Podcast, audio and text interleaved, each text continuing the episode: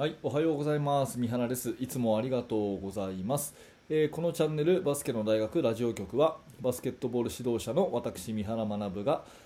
バスケットボールの話や、えーコーチングの話、教育について、えーちょっとでも何かあなたのお役に立てるようなお話を毎日しているチャンネルです。え本日は2月の12日金曜日、早いですね。もう週末ですね。えーそろそろ暖かくなるのかなというような、えー週末になりますが皆様いかがお過ごしでしょうか、えー私はね最近非常にね体調がこう良くて、えしっかり、あのトレーニングジムにもちゃんと通ってというところで頑張っております、え今日のテーマはですね指導者は情報発信をしようという話ですね、まあ、結論から言うと、うん、最高の勉強はですね人に教えることだからと。最高の勉強は人に教えることだからということなんですね、えー実はね先日こういったツイートをしました、えーちょっと読み上げますね、えー本を読んだり、え講座を受けたりしたらそのままにしないで必ずアウトプットすべきですね。紙にメモもいいですがおすすめはブログやツイッターに蓄積すること。知識が定着する上に検索もできる。他人の役にも立っていいことばかりですと。いうツイートを、え2日前かなしたんですね。でそしたらですね、まあ、ちょっと環境があってこれを聞いたあ聞いたじゃないやツイッターを見た方からですね、えー質問を受けたんですね、うん、私はえー確かにそう思いますと、ね、情報発信をした方がいいと思います。ただ、えー自分にはまだそういうことをやる自信がないのでどういうふうにしたらいいですかっていうような質問を受けたんですね、うん、でその方に私が返した答えとしては、えーそれはねあの順番を逆に考えてとにかく質よりも量ですよっていう話をしたんですね、うん、情報発信は質よりも量ですよって話をしたんです、えーまあちょっと順を追って説明しますね。なぜ私がねこうやって毎日情報発信をしてるかっていうのは、まあ一言で言うと楽しいから続いているんですがやっぱり自分の中でも知識を勉強していきたいっていうのがまずあるんですね、えー自分も指導者なのでよりいいものをね生徒選手に伝えたいとなったらまず自分が勉強しなきゃいけないじゃないですか。やっぱり指導者的な立場にある人っていうのは常に勉強をするべきだと、まあ、これはもう昔から言われていることですね。でじゃあ教教わったもの本を読んだとか、えーセミナーを受けたとか、ね、何かこう教材を見たとかっていう風になった時にじゃあその蓄積された自分の中に一瞬入ってなるほどなって思った知識ってどうなるかっていうと確実にすぐ忘れるんですよ。絶対すぐ忘れるんですよ。でもそれ忘れちゃうってもったいないじゃないですか。だからもったいないから、えーどういうふうにしたらその知識が定着するかなって考えた時に結論は人に教えるっていうのが一番最高の勉強法なんですね、うん、人にこう伝えていく。伝えるつもりでアウトプットしていくっていうのが一番最高の勉強法なんですよ、うん、ってなった時にねえーじゃあ目の前に、えー選手がいました、まあ、これを聞いているあなたのね、えー指導している子どもたちの顔を思い浮かべてください。ミニバスの子がいる中学生の子がいる、ね。えーそういう子たちにですねじゃあ昨日本を読んだ。昨日 NBA の試合を見た。昨日ね誰々先生の講習会を聞いた。じゃあそれを今日みんなやってみてっていうふうに言い続けたら子どもたちどうなるかっていうと子どもたちは、まあ、正直迷惑しちゃうわけですよね。うん先生あまた新しいことまたこれやるのかまたこれやるのかっていうふうにこう指導にいわゆる一貫性がなくなってきちゃってどんどんどんどんなんか詰め込み詰め込みの指導になって子どもたちはまあそれはそれで迷惑しちゃうわけですよ。うん、これ伝わりますかね？これ10年ぐらい前はね本当に私それをやっててねあ昨日のレイカーズの試合でこれやってたから今日はこれをやってみようとかね、うん、あのオールジャパン見てウィンターカップ見てこれやってたからこれやろう、ね、ああのこの前のはどうするんですか？いやこの前のはもうやめやめよう。今度はこれやろうって本当にやってて、まあ、当時の選手は本当に、えー迷惑だったと思います。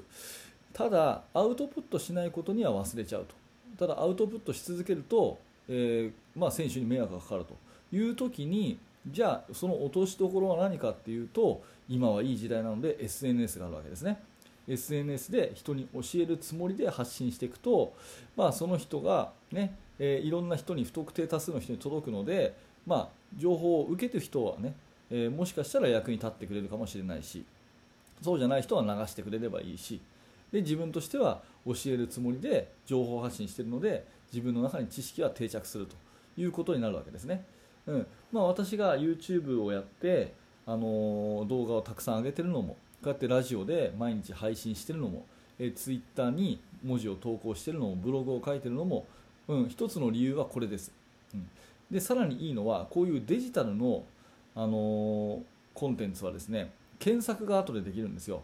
YouTube であの例えば私も質問を受けたりする、ね、実際の生徒もそうだしそれからあの、まあ、メールでねあのメルマガの受講者さんとかからあの質問を受けたりあとは、ね、研究室のメンバーの方から質問を受けたりするときにこの時はどうしたらいいですかって時にあそれって過去こういう動画作ったんでこれ見てくださいっていうようにそういう返信もできるんですね。うん、あと何かあった時に1年前の今こ自分どんなこと考えてたっけなとかどんな練習してたっけなとかっていうのが